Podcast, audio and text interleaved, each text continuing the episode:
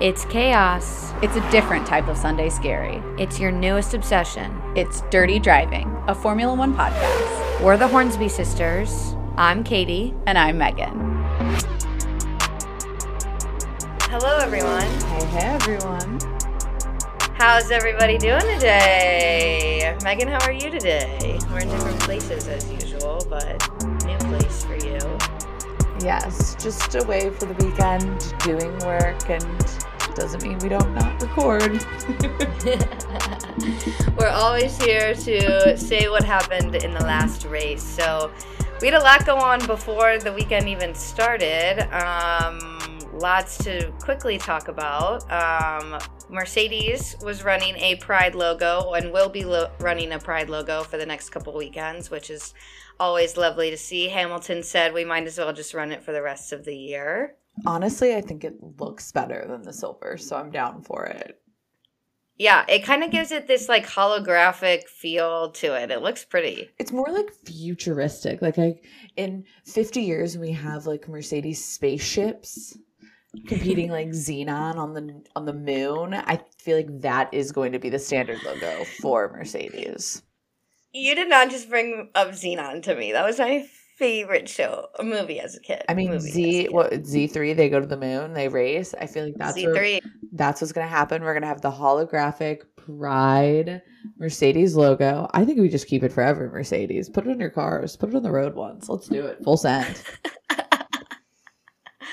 And then Alfa Romeo also popped out with a brand new livery, um, which I really enjoyed. Um, it was to celebrate one of their brand new road cars, but um, I thought it was beautiful, and I think they should also keep that all year round. I mean, I loved it. Don't get me wrong. I also my only criticism, because you know I gotta have some criticism, is like, why do we do these cool liveries? And you're like, they don't they don't do it the whole way. Like, come on, just like the flag, like maybe fade the colors in a little bit. It was just very stark between the three colors. Like, come on. Can we get a little more pizzazz? Just like a little, like, let's finish let's finish them let's make them just a little bit less like and it's kind of like what i think about the ferrari livery like here is the red there is the black like faded into each other Yeah, can we get a nice blend going? i don't think they know how to blend they don't know how to blend. Clearly they don't have anybody on their team that uses a beauty blender. Like, let's step it up here guys.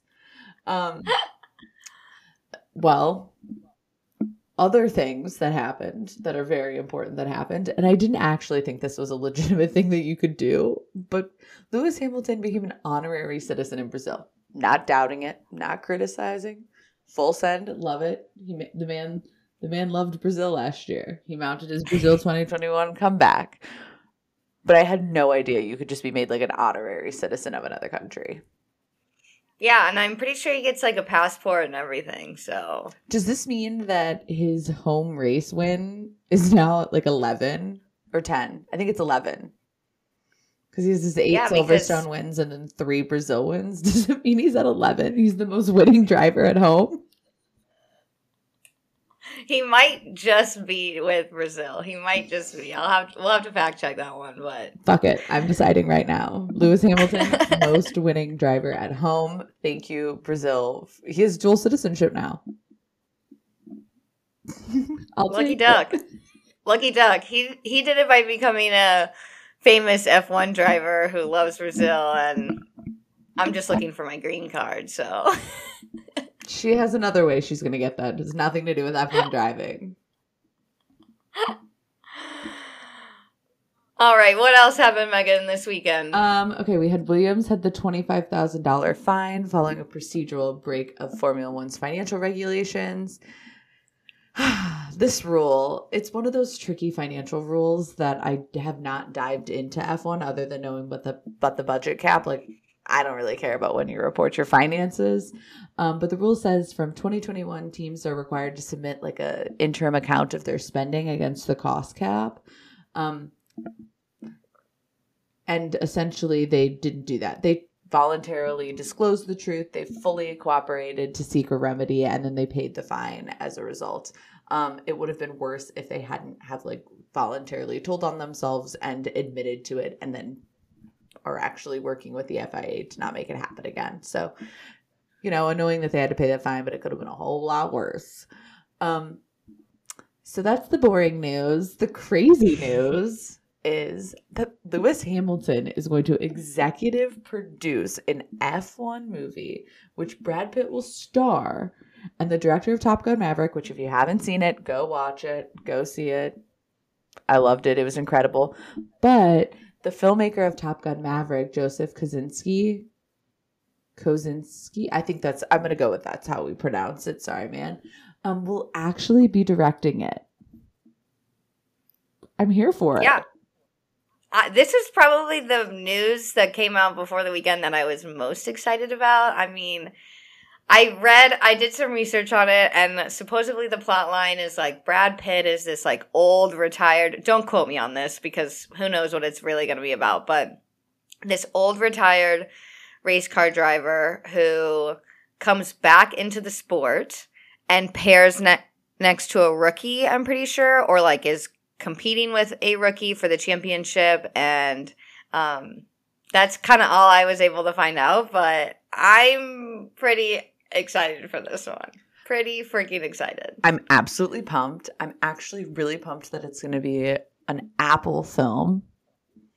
So we know that the budget's going to be legit. We know that Lewis Hamilton is going to make sure that movie's not stupid.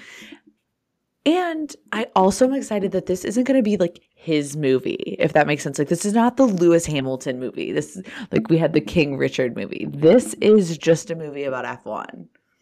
Yeah, simply that. And it's on, like you said, it's on Apple. So we're going to see lots of press about it, lots of marketing about it. The Formula One name is going to get out there even more. I mean, I love what we're doing. I love what we're doing. What's so funny is Lewis Hamilton was asked about it in the press conferences, and they were like, you know, are you going to bring your fellow racers? drive in it and he was like we're gonna need drivers that was like his first line i cracked up but he did make it clear that this movie is not about him and it's about f1 so it's helping everybody out which means there's gonna actually be a lewis hamilton movie outside of this Yes. Yes. that's like what i've I think- determined is what i've learned from this news I think the Lewis Hamilton movie won't come until he is retired. I hope it doesn't come like for another 15 years after he's retired. So the story is about how F1 fit into like his bigger story. It's not the whole story. I mean, do I want an entire documentary about his F1 career? Obviously, maybe give me four of them by competing producers and competing platforms, and I can tell you which one's the best, like Fyre Fest, that documentary. But I want like an actual movie about Lewis Hamilton, and I want F1 to just be a chapter in it because his story is so much bigger than F1. That's my thoughts. Don't ask me to write it. I know nothing beyond what I want to see. Can't couldn't tell you how to get you there. Uh, in other news and less exciting news, Gunther Steiner warns my boy Mick Schumacher, Shoe me, baby shoe. Also, I hate that I call him baby shoe and there's something called a shoey. I need to come up with a different nickname in my brain. Um, but nonetheless, um, our favorite Gunther Steiner warned baby Schumacher about crashes. We knew it was going to happen. He had two big ones, one in Jeddah and then one last weekend in or two weekends ago in Monaco. A big thing is that Steiner made clear, and I absolutely don't actually like a lot of the articles that were written about this because, of course, they sensationalize it. Essentially, what Schumacher said is, or not what Schumacher, what Steiner said is that it's not possible to continue crashing cars. Schumacher just physically cannot. Well, I mean, he physically can, but financially cannot. Um, they Haas exceeded their repair budget for the season after the Jeddah crash, so they are out of fixing money is what I'm calling it. I don't want to call it repair money because even though that's what they refer to it as because they have enough money to repair a front wing, but they do not have enough money to fix a car or a chassis. And we won't see upgrades for them. They're not targeting those until the French Grand Prix in July. It's got me worried about Haas, especially because they started off spicy this year. But I mean, with two huge crashes, I ju- they just can't afford a third. But also, Yeah. can Ferrari afford to keep burning through power units? Engines and power units. Uh, I think- I tell you, it's it's gonna get spicy here. I mean, I think With- Charles is going to have to take a, an engine penalty in Montreal. Based on what I read on Twitter, eh, that that power unit's toast. Granted, I don't know how much I trust some of those Twitter news reporters. All right, so this weekend we were in Baku, Azerbaijan. If you missed it, it was the fifth running of the Azerbaijan Grand Prix. It is the sixth time total that we've raced here. It was first named the European Grand Prix way back then. Um, and then for track, it's a street circuit and it's a mix. So it's got these tight, twisty corners and these long straights into this 90 degree angle turns. There's um, runoff areas. There's safety roads that we often see drivers run into. Um, and so it is, it's a thrilling race. I mean, every year, Megan and I are talking about maybe potentially going next year just because um, it's thrilling and it's different every year. And it's been different every year. So we've had five different pole sitters and winners. We've had no repeat winners. So in 2016, we had Nico Rosberg. Then in 2017, Daniel Ricciardo, followed by Lewis Hamilton, followed by Valtteri Bottas. We skipped 2020 due to COVID, and in 2021 we had Sergio Perez um, win after that um, tire failure with Max Verstappen last year.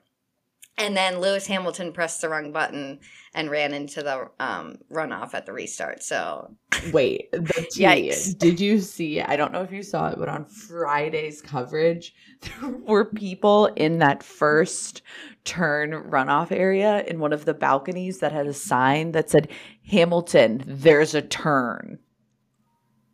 Hashtag hammer time. I Oh my god. They did not. I mean, were they wrong? Were they so here's my Oh thing. God. I think they were I leg- completely missed that. They were legitimate Hamilton fans, I think, from what I gathered from the very short clip of them. They were just trying to help out the driver. But it was chaotically intelligently hilarious. That's what I'm going with that sign. While we're on this topic, did you see the kid that said that had a I don't know, it wasn't a sign. a flag. It was like a flag. It was like a flag. And it said, Mom, I lied. I'm at the Grand Prix. I'm sorry. yes. How did she And he was like with his also he was like with his dad.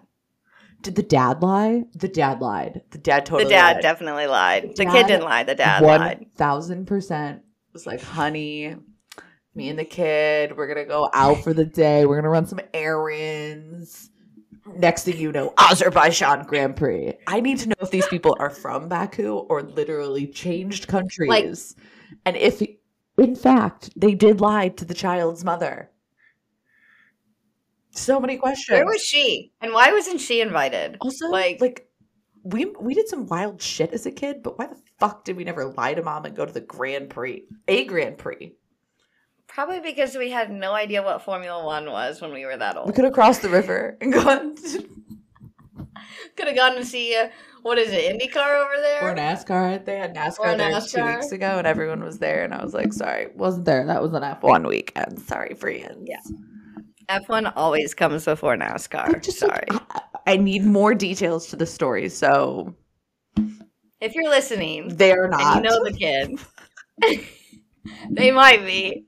Please let us know. like, how did what did- where did your mother think that you are because it's not like the grand you just like oh mom gonna go to my friend's house back in three hours he must have been gone all day with his father Yeah. It was it's kind of like when dad used to take us to breakfast on Saturdays and then you knew you were just in the long haul and you were going to the train show or you were going to Lowe's or Home Depot because you were stuck in the car with him and there was no turning back to go home. So, I mean, it could have worked for us. It could have worked for us. yeah except switch out lowe's for the grand prix I'm sorry, Dad. Why didn't you lie to Mom and take us to a Grand Prix?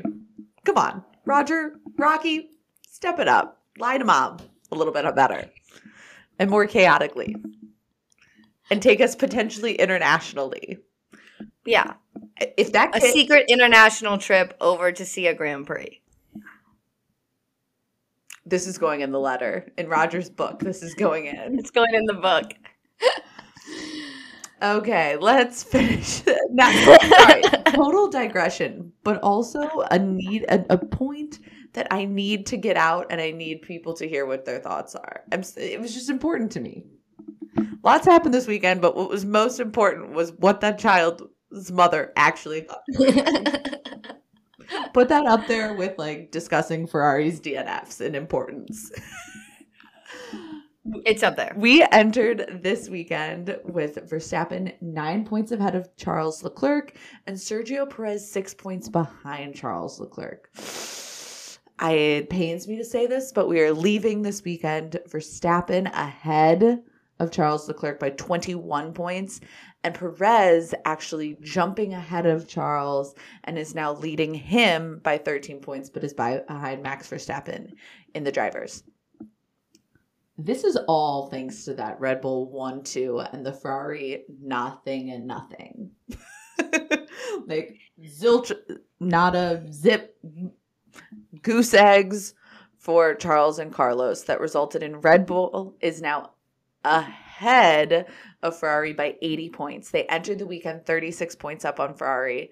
And I, I th- this just can't happen. I have no words for this weekend. I did not think that this was going to happen at all. In fact, I was really, really, really hoping that we would see a Charles Leclerc victory. And a double DNF by Red Bull. I I remember what we we spoke about. Yes, because I we wanted it to be the inverse of what happened. correct. I also, mm, Katie, there was a point. I know you will know this point when we saw it was Max and Checo on the straight, just like Danny Rick and Max Verstappen, and I was like, "Holy shit! Are we about to have a Red Bull DNF and a Ferrari DNF?" I was like, "Is George Russell for for like 15 seconds in my brain? Not even 15 seconds. It was like four and a half seconds. I was like, "Is George Russell? Is it going to happen again? Is this a George Is Russell? George Russell going to take his win? We also know. Okay. We're gonna get into the weekend, but we have to touch. We have to discuss George Russell quite a bit. So let's dive into the weekend. Any other news you wanted to bring up? Any other? What am I? The- am I- am I missing something? The only other thing I wanted to add was that the last time Red Bull was 1 2 in the driver's standings was back in 2011 with Sebastian Vettel and Mark Webber. So 10 years later, now we've got Max Verstappen and Sergio Perez 1 and 2 in the championship. That's that's the only thing I wanted to add in there that here we are 10 years later. Oh shit! I did have something else. Shit! I we need. This will be a day late, and everyone will have already seen it. But this morning, this morning, what is it? June thirteenth, Monday, June thirteenth, when we're recording this in the hotel. Fernando Alonso officially has the longest F1 career. I saw this on Twitter, not Twitter, Instagram this morning, and I have to mention it. I'm sorry, everyone. This is going to be a day late or multiple days late, depending on when you're listening to this. If you're not listening to this on Tuesday, what are you doing? sorry. Fernando Alonso has officially officially been in Formula 1 for 21 years, 3 months, 1 day. He has listen to this number, Katie. This is atrocious. 18,427 raced laps. He has 341 race starts, 221 races in the points, 98 podiums, and 32 race wins. So, shout out to Fernando Alonso on the longest F1 career. Big congratulations to him. Mans That's- is old and has an awful reality television show on Amazon Prime. And is the only one not complaining about porpoising, but we will get to that later. I also did have another nugget that we need to address, and I'm going to address it here off the top. There is a rumor. I got a rumor for you. You What's ready? the rumor? Oscar I'm ready. Piastri will replace Nicholas Latifi. I can't even get the rest of the words out at Silverstone. And when I tell you that this tea better be the damn truth, It better be the damn truth. I'm done. Granted, Latifi didn't really mess up this weekend. He didn't. Latifi was less of a Latifi, and Stroll was more of a Stroll. But nonetheless, I would love to see Oscar Piastri actually replace him. Like, Like actually, actually replace him. and then let's actually see if Alex Albon is just really great at driving an utter shitbox, or Latifi's just utter trash. Like I, I need I need a good reference point because talking about Alex Albon this year is difficult because Latifi is just dumpster not giving fire. us, not giving us anything. And with that, should we talk about the weekend? Let's talk about the weekend. Let's talk about the weekend. Jump in, jump in um, on any of this practice shiz that we've got to talk about. Okay, let's talk about Friday. Friday, fastest of FP1 was Sergio Perez, and when it, when this happened, I was like, "Damn, that Monaco confidence." He showed Monaco up. confidence. Is it the contract confidence or the Monaco confidence? I think it's both.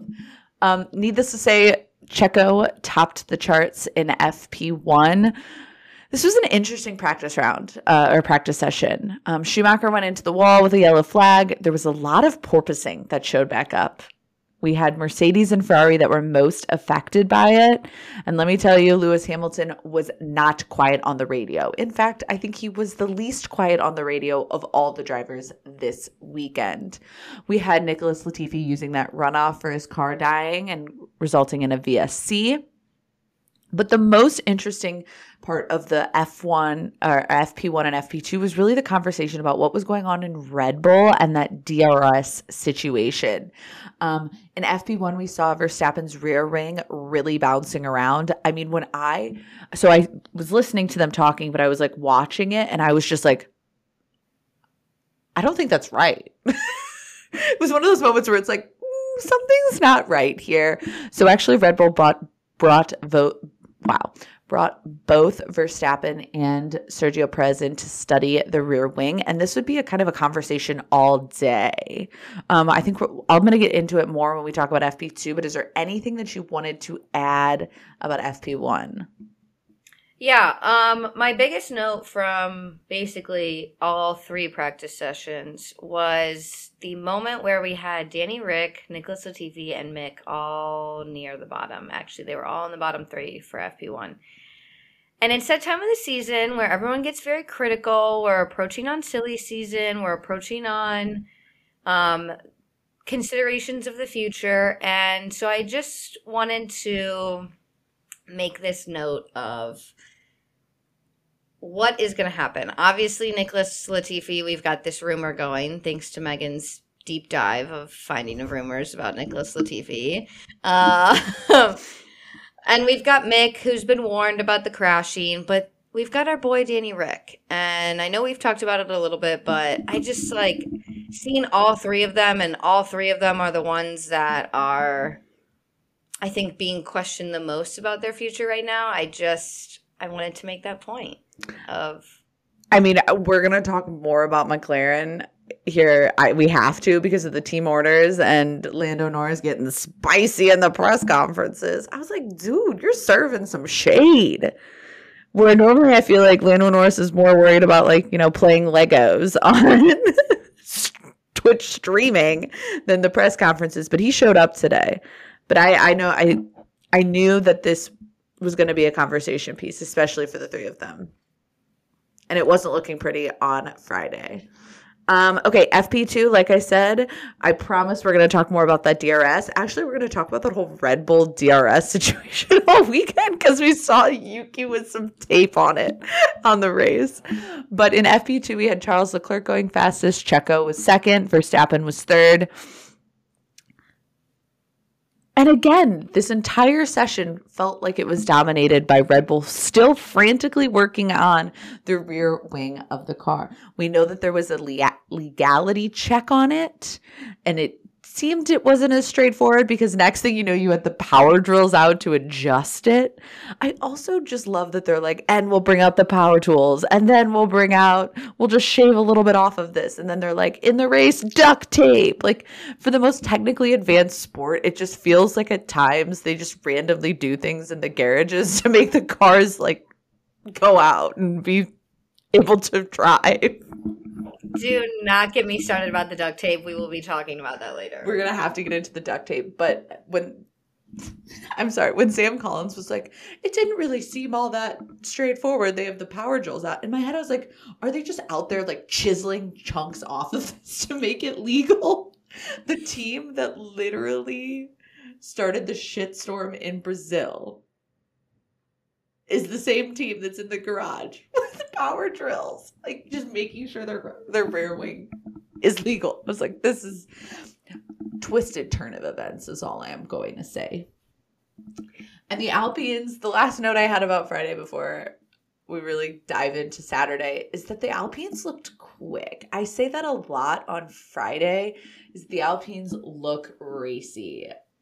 And I was like, damn damn, Alonso, what are we gonna do? And more mm-hmm. importantly, I had some questions about whether or not I should put Esteban Ocon on my fantasy team because he was looking not not bad. He was doing well.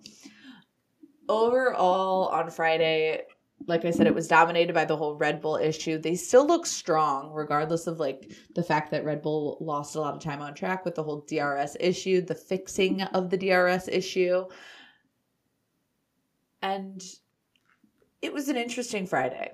Let's just say that. It was very windy. It was very, very, very, very, very windy. We had Lando Norris talking about how windy it was, but luckily the wind would die down over the weekend. So let's talk about Saturday. We had Checo Perez going fastest in FP3, followed by Leclerc and Verstappen. So, you know, three practice sessions in a row, we had those three commanding and I was like, it's going to be an interesting quality, which brings us to actually qualifying. We had Charles Leclerc taking pole position, his second one back to back in Baku, and his fourth in a row this season. So if anyone's Mr. Saturday, I think it's Charles Leclerc. Then we had Checo Perez in second. And when when he went second fastest, I was like, I can't wait for turn one. I can't wait for the battle into turn one. He was last year's winner, and I was like, with that Monaco confidence, he's going to be charging into turn one, and he was. Followed by Max Verstappen, Carlos Sainz, who was on provisional pole at one point. We got to talk about that here in a second. Then we had George Russell, Pierre Gasly splitting the Mercs.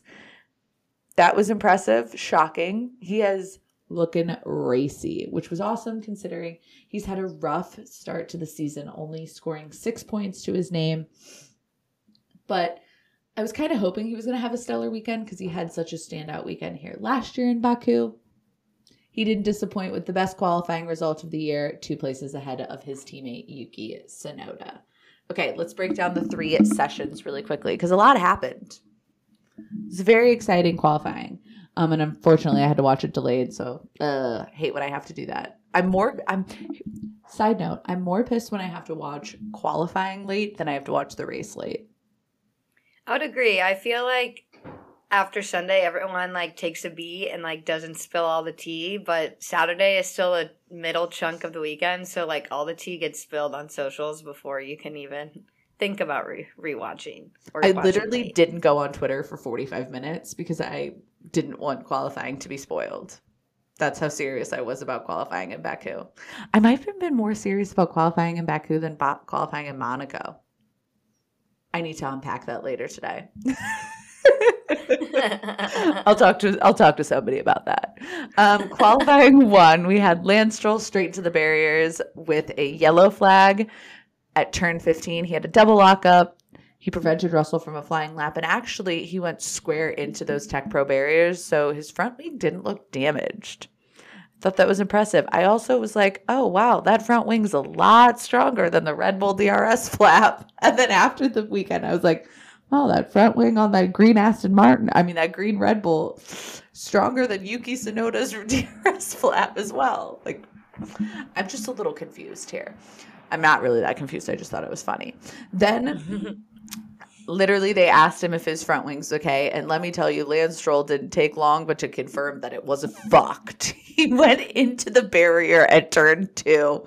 He ruined his wheel. He ruined that front wing that literally was just fine after he went into the barriers. He brought out a red flag and another red flag with two minutes and 30 seconds. I was like oh shit. This is just monaco 2.0 Next thing you know, we have a parking lot in the fucking pit lane with everyone trying to get out on track to be able to get around. Just here, I'm gonna I'm gonna take a second to explain this. You have to leave the pit lane, get a round, and cross the start finish line before time elapse.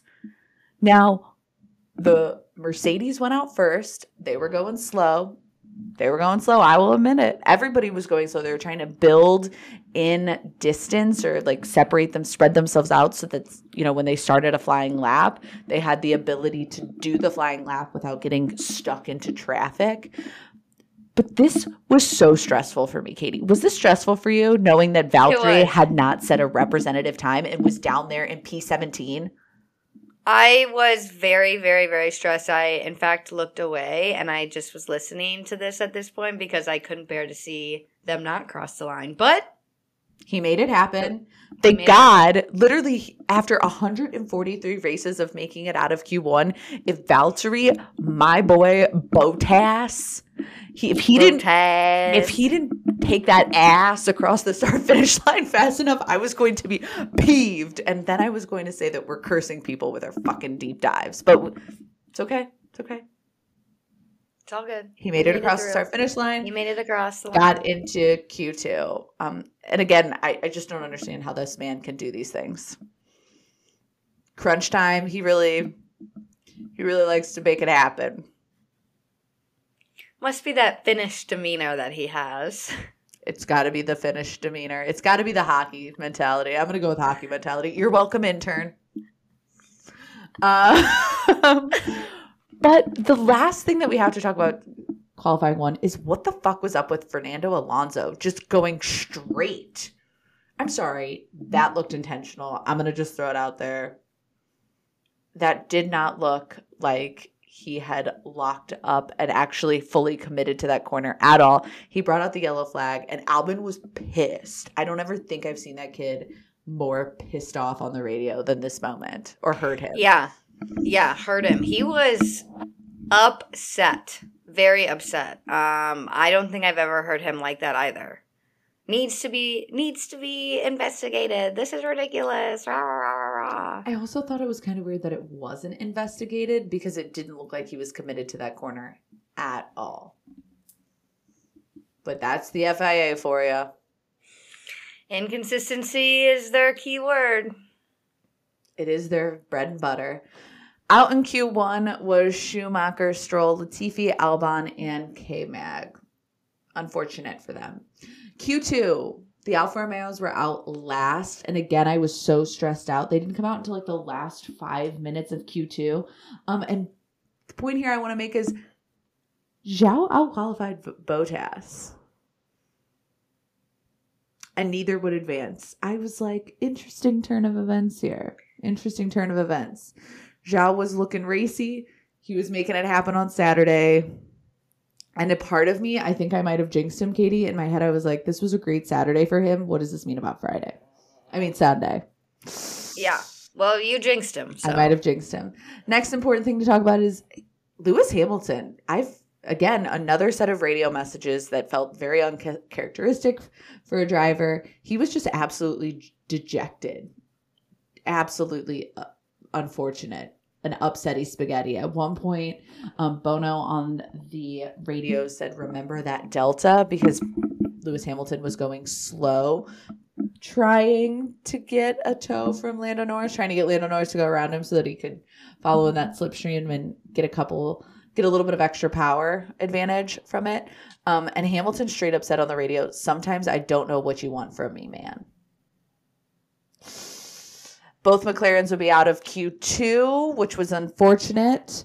Lewis Hamilton would make it out, but didn't bode well for the rest of the session. It really just was kind of didn't bode well for the entire weekend. Ocon, Zhou, and Bottas would be out. And then finally, Q3, we had Carlos Sainz on provisional pole at one point, and I was really hoping this was going to be his first pole position, but it's clear that I, I just don't think I, I don't think he's got it yet. He hasn't figured out the car yet. No, and um, something that I've been keeping my eye on is the fact that he'll do great. He'll get out there. He'll set a he'll set a lap, and it's a good time. But unlike Verstappen, Leclerc, and now Sergio Perez, who are improving on their own lap times over and over and over again, we're seeing little mistakes come out of Sainz, and he's not able to give us that second, third, fourth good lap of the quali session to improve upon his time, time and time again. It just, it, it's like he can put up a time, it's a good time, but he can't follow it up with a better time. There's no. no second run in him. There's no second life in him at all. It's like, yep, moving on. Moving so, on. you know, he was on provisional pole. Then I think in the in the order it went was Perez, then Verstappen. No, Perez, then Leclerc, then Verstappen set faster times than him, if I have that order correctly. And he just he didn't have it in him to get a to get a better time up there, and you know, so he went from provisional pole to ultimately starting P four. And with that, Katie, let me hear about the race.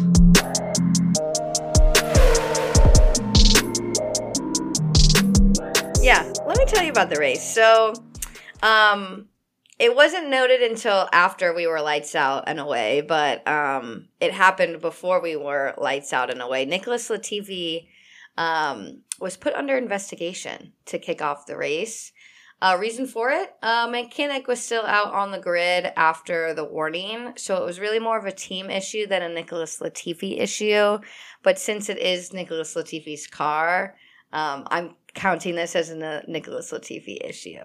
Um, so another another stellar weekend for our boy Nicholas Latifi. But it was lights out and away we went in Baku with a dream start off the line for Charles and Sergio, um, who then suffered this.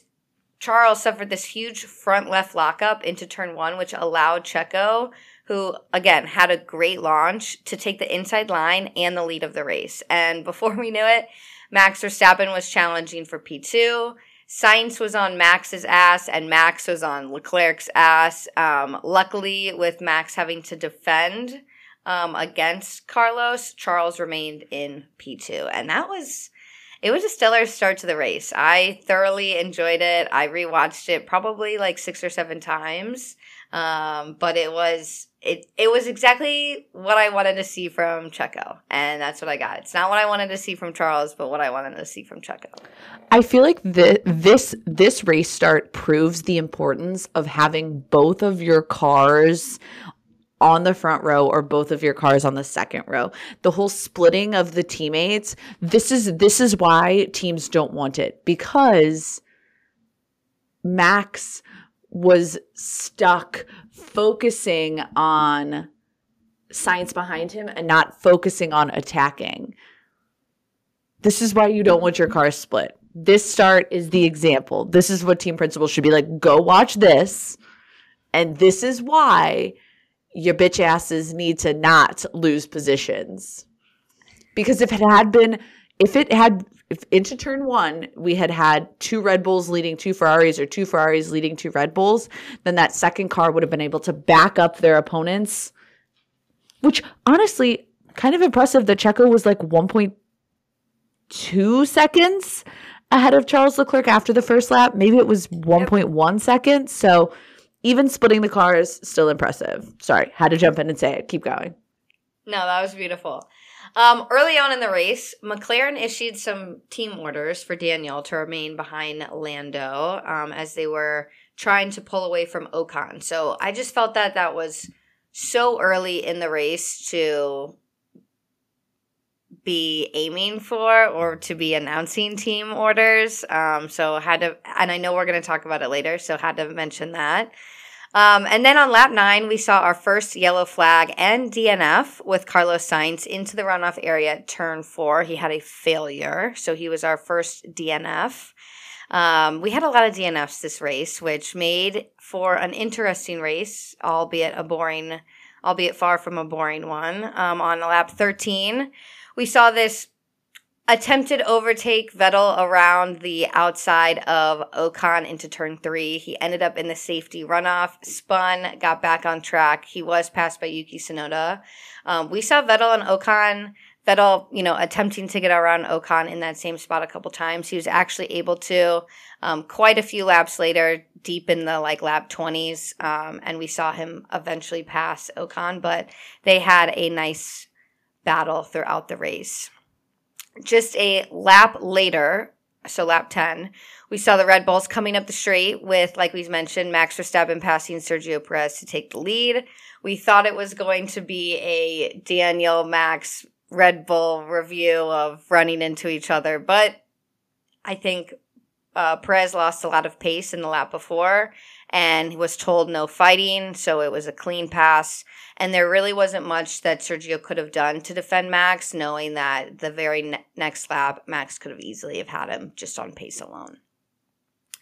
Lap 18, we saw Hamilton pass Ocon on the inside of turn three to get up to P9. It had been boiling for about five laps, so it was nice to see Hamilton be able to make that move around Ocon.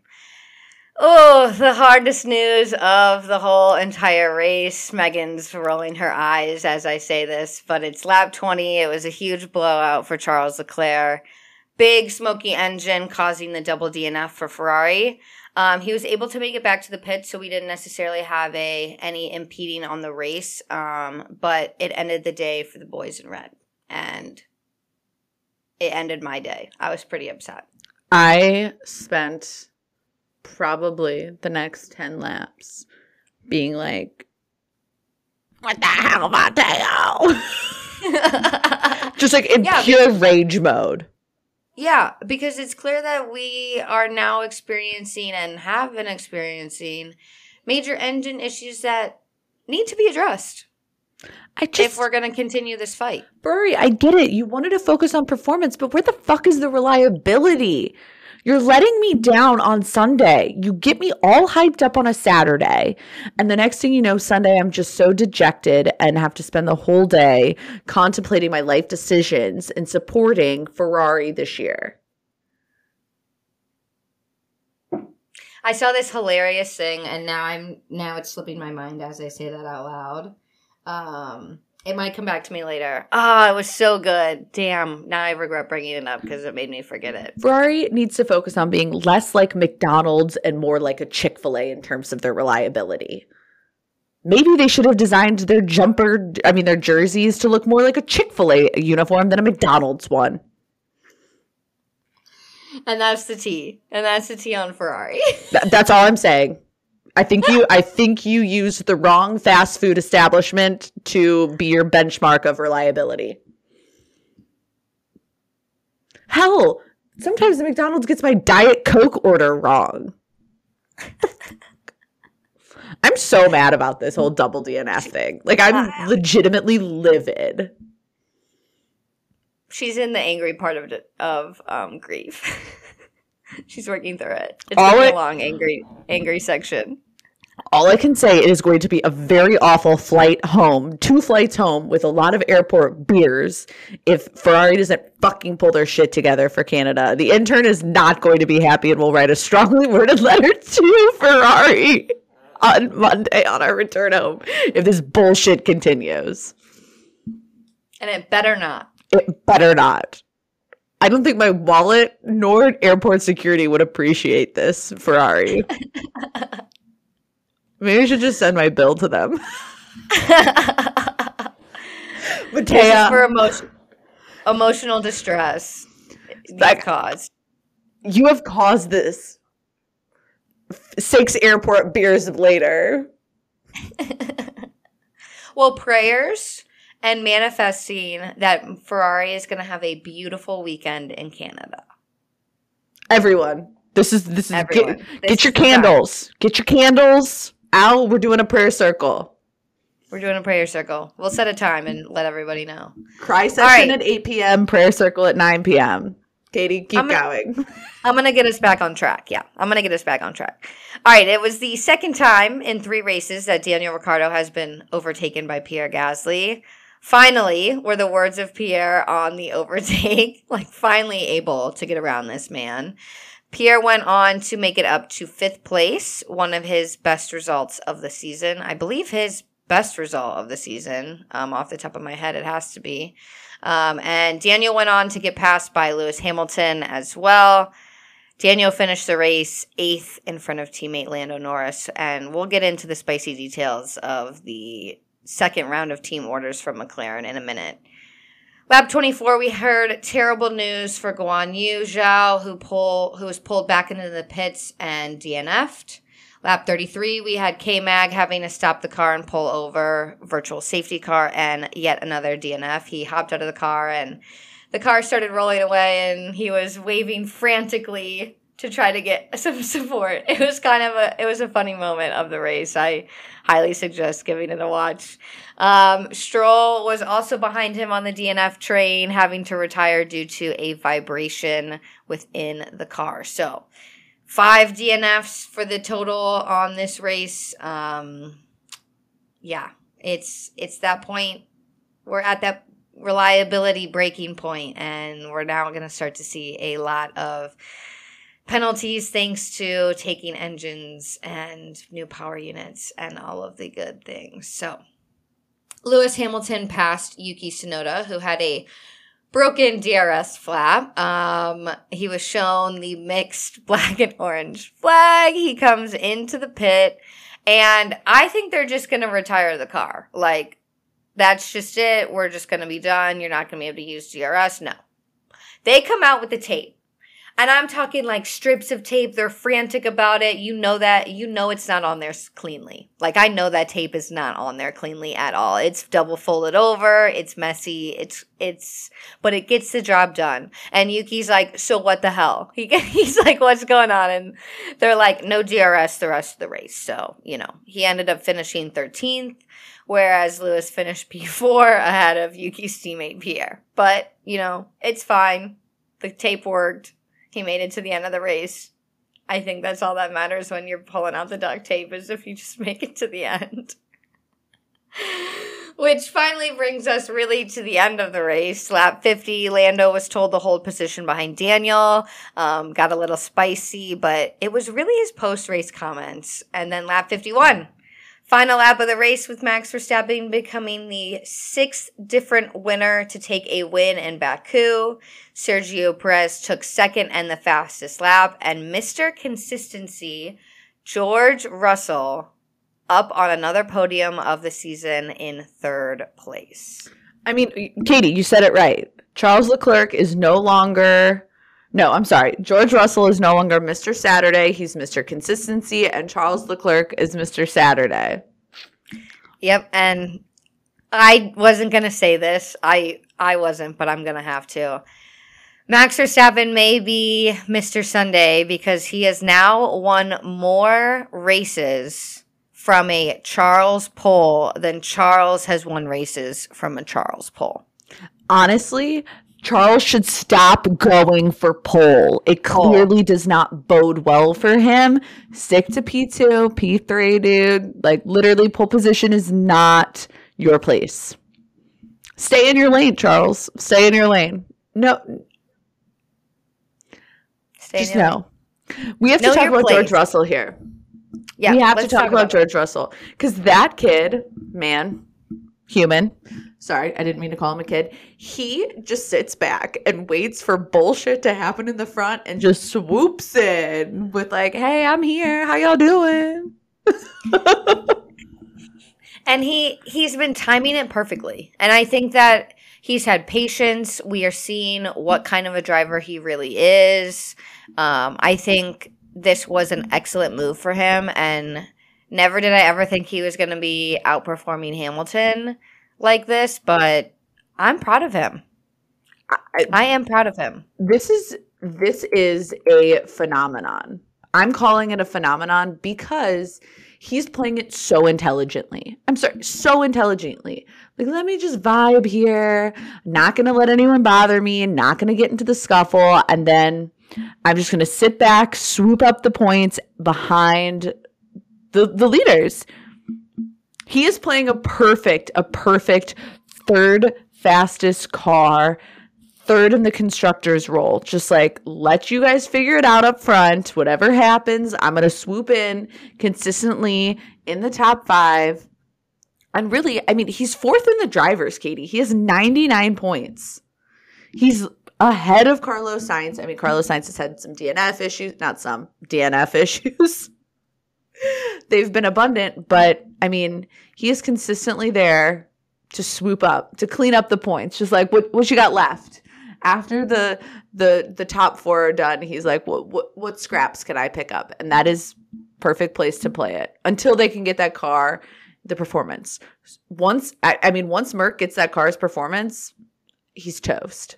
I mean, not he's toast. Like the people ahead of him are toast.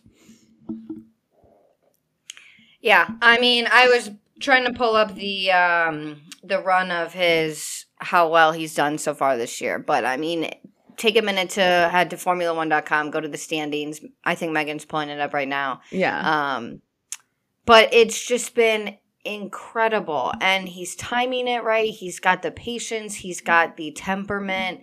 And I really think that we will. I mean, he's 17 points behind Charles. That's all I got to say. That's all I'm going to say. Okay, here is his run. He is, I'll just go in order of the races. So P4, P5, P3, P4, P5, P3, P5, P3. Beautiful. I mean, he's like been in the points every race, been in the top five every race, is just consistently like sweeping it up. Like, I know my car doesn't have the performance, but I can s- consistently sit and defend this position take it close enough to the leaders. I, I, it's impressive. Very impressive. I did think Very it was impressive. interesting that his comment this week was like, if you told me last year that we would be what we're eight races in and he wouldn't have a race win with Mercedes, I'd be disappointed. But he's intelligent and self-aware enough of like the car's performance to say like look but if i actually look at this year this has been a great performance for me and i think that's completely true Agree. Absolutely agree.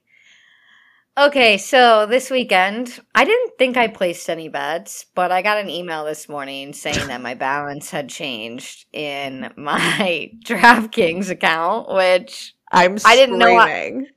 I didn't know I had a DraftKings account. So I had a birthday trolley on Saturday night, um, which, if you don't know what a birthday trolley is, you get on this trolley with all your friends and um, you get drunk. So I guess at some point on Saturday night, I placed a bet that Sergio Perez was going to win.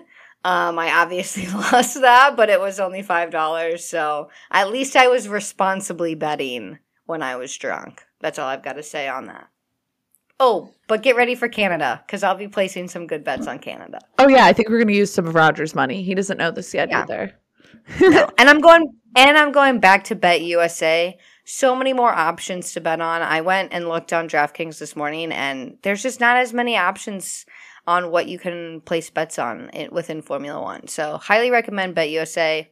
This is not sponsored, nor am I offering any betting advice, but highly, highly recommend.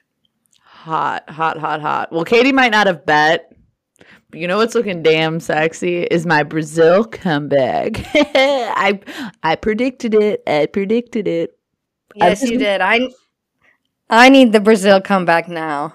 Sorry, you can't. You can't have it. I started it. So I am currently sitting P4 in fantasy with 7,331 points, and Katie is at 6908. Our Azerbaijan fantasy podium, which I love that it does this. Now that I know this, this is all I live for in my weekends. After the race is over, obviously. We had Smooth Operator in P1. He was the Max Verstappen of this weekend. We had Gavo 11, our brother, as the Sergio Perez of the weekend. And we had Ham is King as George Russell. Ham might be king, but he was the George Russell of this weekend coming in P3.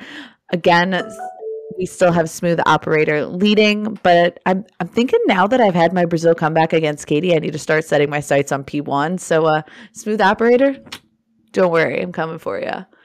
We have lots of rounds left, and anything is possible.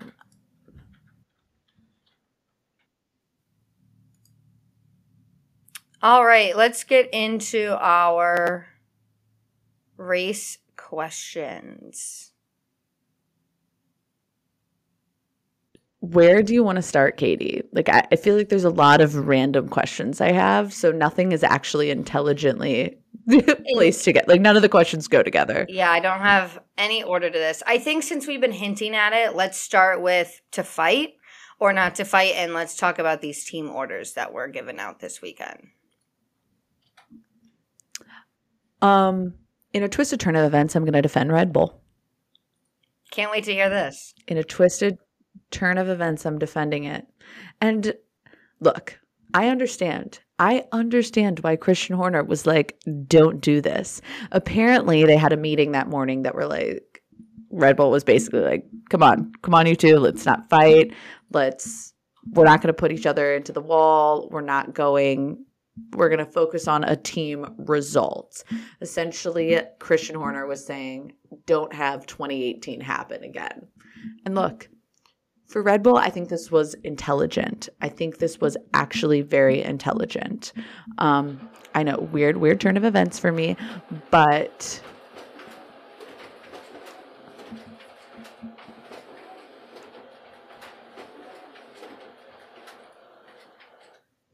Um, but ultimately, I think it was important for them to make sure that they got solid points this weekend, especially in a weekend that Ferrari had a double DNF. Not that they knew that was going to happen, but it was intelligent for them to be like, look, let's not be stupid.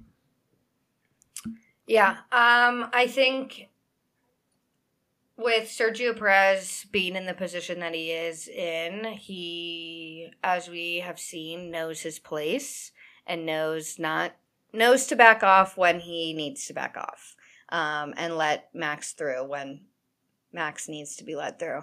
I will be very intrigued um, as we get further along in the season and if Sergio continues to shine as well as he has been these past two weekends. If at any point Red Bull may throw some more weight behind Sergio I have no idea if they will. I have no idea if they would ever, but it's nice to think about. I don't actually think it's ever going to happen. Yeah. I'm sorry. It's just not going to happen at all, in my opinion. But I, I, I, will say I do defend it for this weekend, knowing how recently 2018 was, knowing the fact that this weekend was about capitalizing on a potential Ferrari issue, knowing that sweeping up the points was good, knowing that Checo didn't have the pace that Verstappen did. I support the no fighting call. Um, I do appreciate that they decided to have the radio call just be no fighting because they knew that they had had that earlier meeting. Yeah. Now let's talk about McLaren. Yeah. I think um, I'm just going to head off McLaren by saying what Lando Norris said in the post race press conference, which was, I could have finished eighth if I was more of a rebel.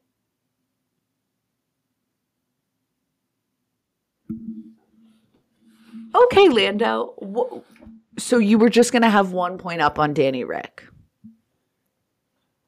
Look, here here's my thing about what happened with McLaren.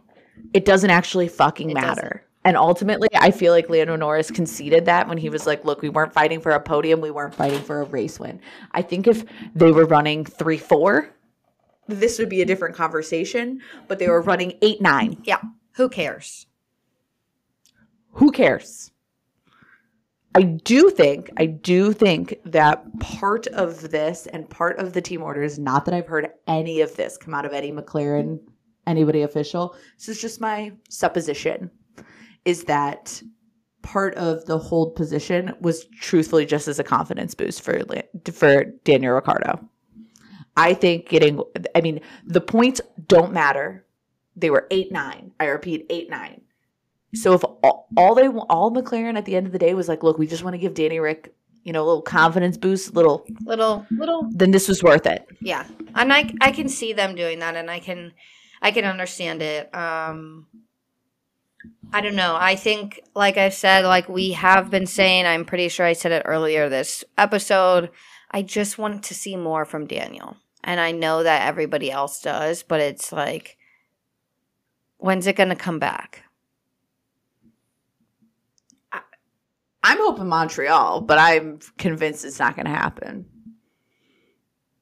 I don't know. I don't know when we're going to see more out of him. Hopefully, this little. I don't even know if this was a confidence boost. He seemed happier in the press conference after he was like done, like arching his back, feeling looking like he was in pain from porpoising. Um, I mean, it was nothing like Lewis Hamilton's pain, I guess.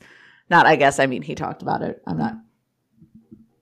I'm not saying he wasn't in pain. I'm just saying um, Daniels was less aggressive than Lewis Hamilton stretching his back.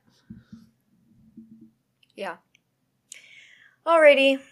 Um, where do we want to go next? There's so many Oh. places to go. Uh, maybe, maybe let- let's just stick with what happened in race, then we'll talk about all the the other stuff. Um, like we've been talking about all all episode, Ferrari is finding success on Saturdays. Red Bull is thriving on Sundays. We have a Mr. Saturday and a Mr. Sunday that have nothing to do with George Russell. But how does or can tra- can Ferrari translate their Saturday pace to success on Sunday? And, and how do they do that?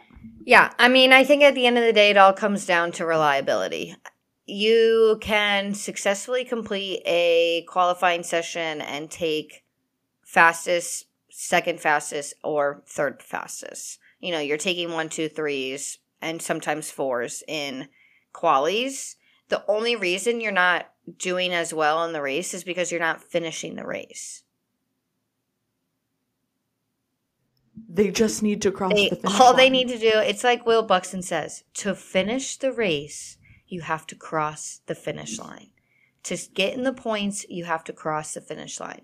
Like to, or to even potentially get in the points, you have to cross the finish line. And so I think they need to take a big step back, look at the car's reliability, look at the engine's reliability specifically. Maybe we need an upgrade here or there. I don't know if it's we're quite ready for that, but we may it might be time for another trial run of some upgrades. And I think we really just need to focus on getting the car across the line. It's as simple as that. It it seems interesting because the first couple of races we were having the Red Bull reliability. Now we have the Ferrari reliability issue. We're having an Alfa Romeo reliability issue. I figured every team was going to suffer this at some points. It's just very unfortunate that right now Ferrari just it, it can't connect the dots on Sunday. No. And it's this might be a little harsh, but it's embarrassing. Oh, absolutely. Absolutely. Um, I am just going to go into my second question because it kind of has to do with this whole Ferrari issue. Yeah. It's a bit of it, it- I said we were going to stay in the race. Now I'm leaving the race. Whatever. What the fuck? Never have a plan here, but I feel like it's important to talk about. Is it just me wanting a consolation prize for Charles right now, or or should the sport reward the driver who's on pole with a point, two points, three points? I don't know. Oh, this is a tough question. Um, I did not see this coming. Let me think about this for a second. Hmm. Do you want me to give you some IndyCar context? Will that help? Sure, go ahead.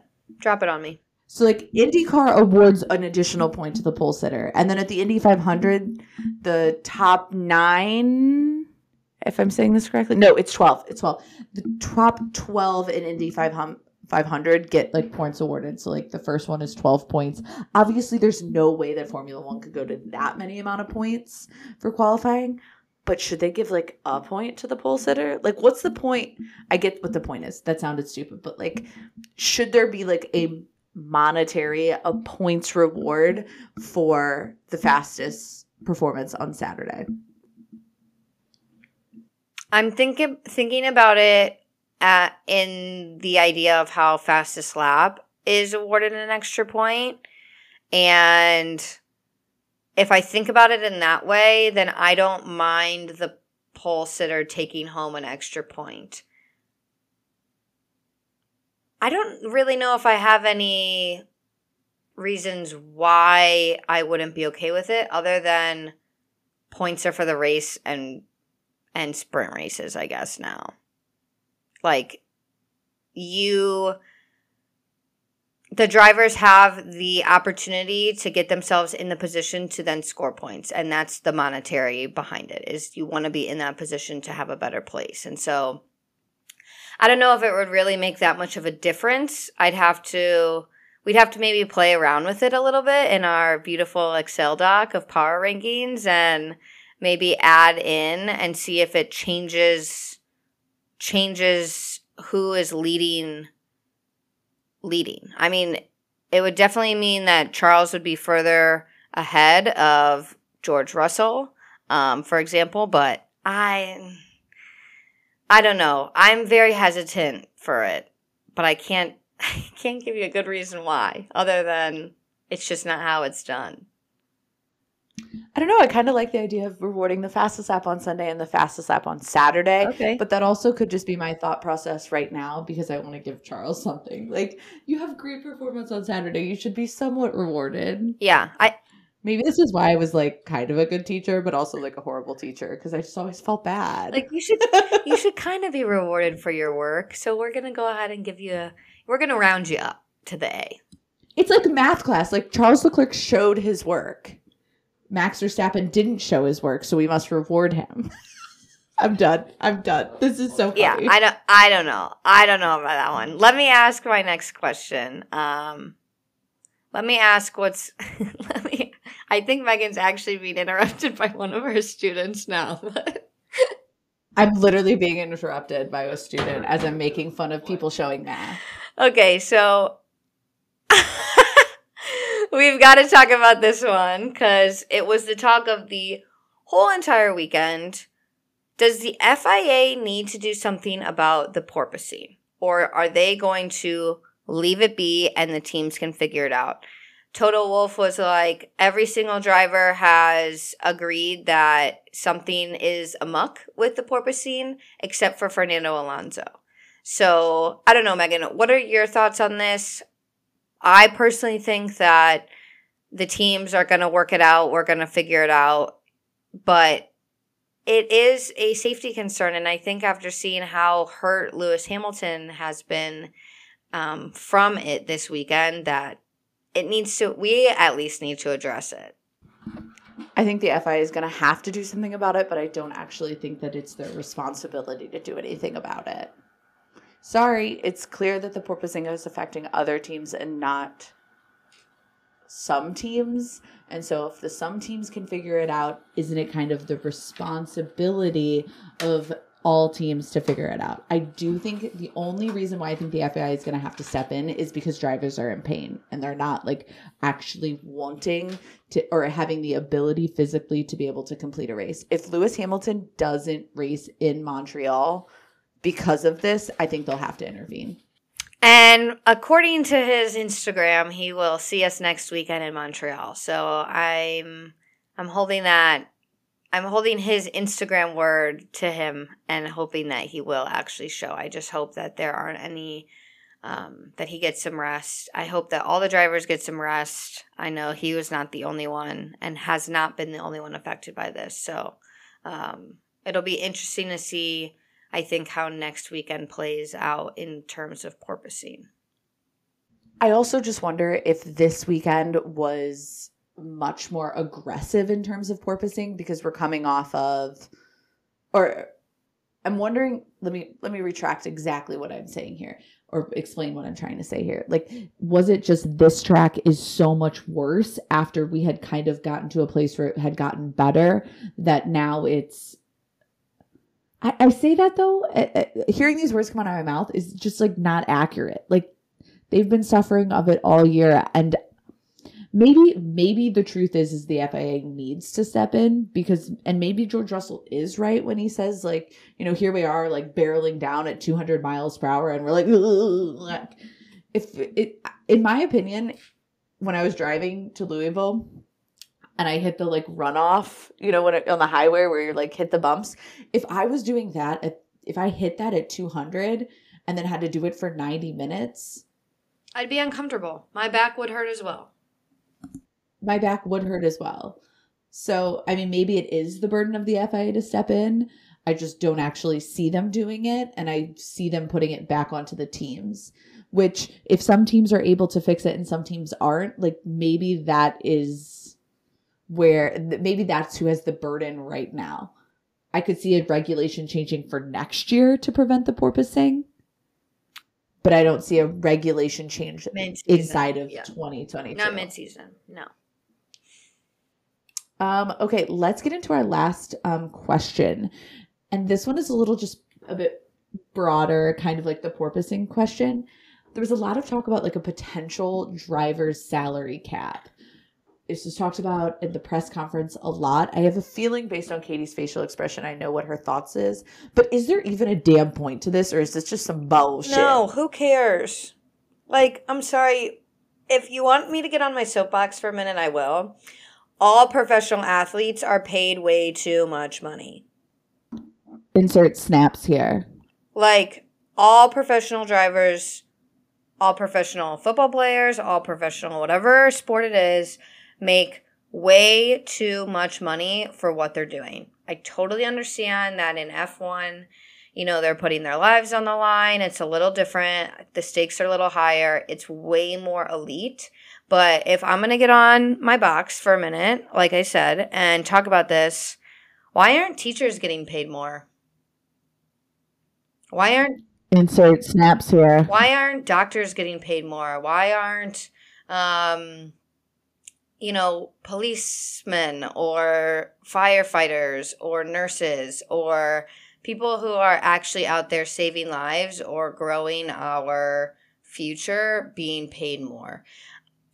I I don't care how much they're paid at the end of the day because they're they're paid too much, all of them. And so, should there be a driver's ca- salary cap? Maybe. Does it really matter? No. I mean, if if F1 is going to be a $14 billion enterprise, then the drivers should be paid more. Yeah. And I think it's kind of a waste of our time. I think Max Verstappen is right when he says having a driver when he asked was asked the question, he said it's completely wrong. I agree. I also love that he talked about, and a lot of drivers mentioned this, that in capping the F1 driver's salary, is going to negatively disadvantage the junior categories because a lot of those drivers have sponsors or backers that get paid a portion of F1 drivers' salaries. So if F1 driver salaries are capped and sponsors don't have the ability to access a higher like percentage of a larger salary when the driver gets to F1 then is that going to push sponsors to not look at junior categories at all and if it requires bill not billions millions of dollars to get through juniors then it is necessary for sponsors to step in and fill that burden knowing that they'll hopefully make the money back in F1 I think if they do a driver salary cap then I don't know if that additional cap money needs to be then funneled into the I don't know how that all functions but if it negatively disadvantages the junior categories ultimately that will negatively disadvantage the future of F1 and fuck those drivers are risking their lives paying whatever Yeah. that is the that is the the race questions katie let me hear about your winners and losers Yeah, you know, um, my winners and losers are pretty easy this week. Lewis Hamilton is my winner. Top four finish, first time this season. Incredible. Um, again, I said it earlier, but I'm concerned about his back. But his word, he said we'll see him in Canada. So we're going to see him in Canada. i hope we legitimately see him in canada Me too. Me too. My winner of this week is I, I debated, but I went with Sebastian Vettel for two reasons. One, he crashed intelligently in qualifying. He ended P9 in qualifying. He also had the best finish of the year for Aston Martin. He was P6 this weekend, and really it feel it felt like he had a spark back this weekend. He also fuck, he saved that into the run out, run He in the He did. race with that like spin maneuver. I was like very James Bond uh, of him in that gigantic F1 car. But really, he said he said it best himself. P6 in Azerbaijan for him was a really good result, and it felt like in the press conferences he had that oomph back. So I'm here for it. I'm happy for him. I'm happy for Aston Martin. Lance Stroll had a rough weekend, but Sebastian Vettel saved it. My loser of the weekend was I debated this too. It was it was I I don't know, there were so many DNFs, there were so many this, there were so many that, but I took a step back and looked at the bigger season picture and I chose Carlos Sainz because to be a Carlos Sainz fan right now is incredibly difficult because we are just not seeing performance from him that I'll be honest, I was expecting out of him from the start of the season. So he's my loser. Um, if it keeps up, he might be my loser of the season, to be completely honest. I caramba on that one. My loser of this week is Zhou. I really fell for him this weekend. He outqualified Valtteri for the first time this year. He's had three DNFs in the last four races, and really, it's just shitty that it happened again in Baku. As a rookie, I feel like the biggest thing, and this is something that all rookies need in any sport is just the reps like the ability to go out there and and and be a part of it as much as possible your rookie year and learn as much as possible. And three dnfs in four races is just fucking unfair to him. Um he needs the he needs the time on track. He deserves it. And really he was showing excellent race pace before the dnf so it just was an unlucky weekend for him again. It's his third unlucky weekend in four races, and I really want Alfa Romeo to figure it the fuck out. Because clearly he's showing us like glimmers of his excellence, but it just can't translate to a weekend success when the car isn't reliable. And you could hear how disappointed he was when he got the word. Like, he was just upset about it, which, like, every right to be, but you could hear in his voice, like, how, how, how ugly it was for him. I- just, I really kind of have no more words about it because I'm just, I feel for him. And Yeah. maybe I feel for him extra because we just had the Alfa Romeo episode and we talked about him a lot. But I'm really hoping for a solid weekend in Montreal and really a solid weekend where he gets to complete the race time or the Yeah. race laps, the race distance, whatever word you want to use there, insert it. Yeah, I really hope that we, there are no DNFs next weekend unless it's Entertaining DNFs that are Entertaining. un, entertaining DNFs that are uncontroversial and safe.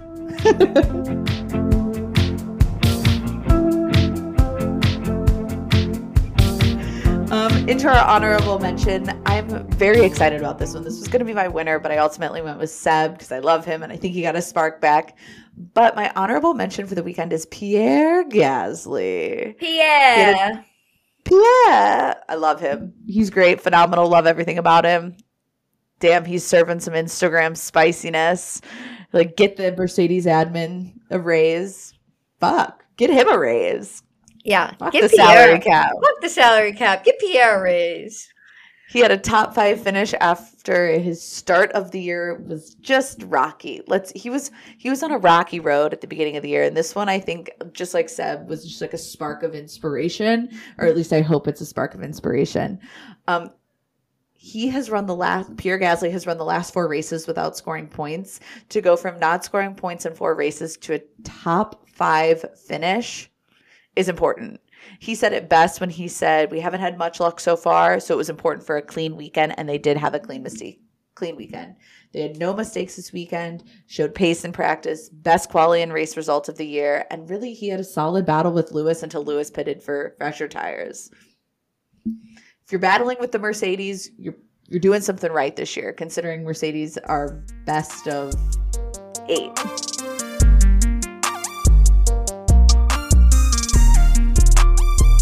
For our hidden gem of the week, we chose the fact that there was an all woman team of officials at one section of the track, which was incredible to see. The photos are phenomenal. We'll put them up on our story on Instagram if you haven't seen them. But in addition, Baku had one of the highest number of female officials at the event. And this year was the first time that we had seen an all woman team at one of the posts um, featured at any Grand Prix. So just huge. Everyone knows why it's huge. It's, you know, women in motorsport has been a push for many years, and this goes to any section of motorsport, whether you're driving, whether you're a fan, whether you have a podcast, whether you're participating, or whether you're volunteering as one of the marshals. It's great to see. Um, and they were decked out in all pink in support of breast cancer. So it was the photos are truly just so good. I'm gonna put them. I'll put them up on the story um, so that you can all see them. But it's incredible. Pink for Breast Cancer Awareness Month. Not in support of breast cancer. Yes, sorry. You guys, yeah, you know what I was talking about. You knew what you were saying, but I wanted to clarify for, for everyone. Thank you, Megan. it's early. It's early. We I made a record real, real early this morning because I'm in Eastern time. It's on me. It's on me. Katie, where are we going to next? It's happening. It's happening, everybody. Pack your bags. The tank is clean. I'm just kidding. If you know that reference. The sun is out. The tank is clean. The sun is up. The tank is clean. But Megan and I have our suitcases out. We're throwing clothes in there. We're throwing all of our F1 merch because we are headed to the Canadian GP for the first time and for the first time since 2019 because we didn't have it in 2020. So it, it or is or 2021, excuse me, COVID man, it really took us out. It it is a 70 lap race that was last won by Lewis Hamilton and saw Sebastian Vettel and Charles Leclerc on podium. It was an exciting and controversial race due to Sebastian Vettel being handed a 5 second penalty that automatically promoted Hamilton to first after having been within 3 seconds of the Ferrari for the whole race it would give to one of Megan's favorite moments. It's also one of mine, but it's definitely one of Megan's of Vettel switching the signs in the pit lane from one to two. So truly incredible. I love a petty moment. I love a petty moment. Give me a petty moment in the pit lane. Give give me a paddock petty. I need paddock pettiness in Montreal. And we hope to see it. Check out next week's episode as we review our Canadian Grand Prix adventure. Thank you so much for listening to another episode. Don't forget to subscribe and follow us at Dirty Driving Pod on Twitter and Instagram. Until next time, stay dirty.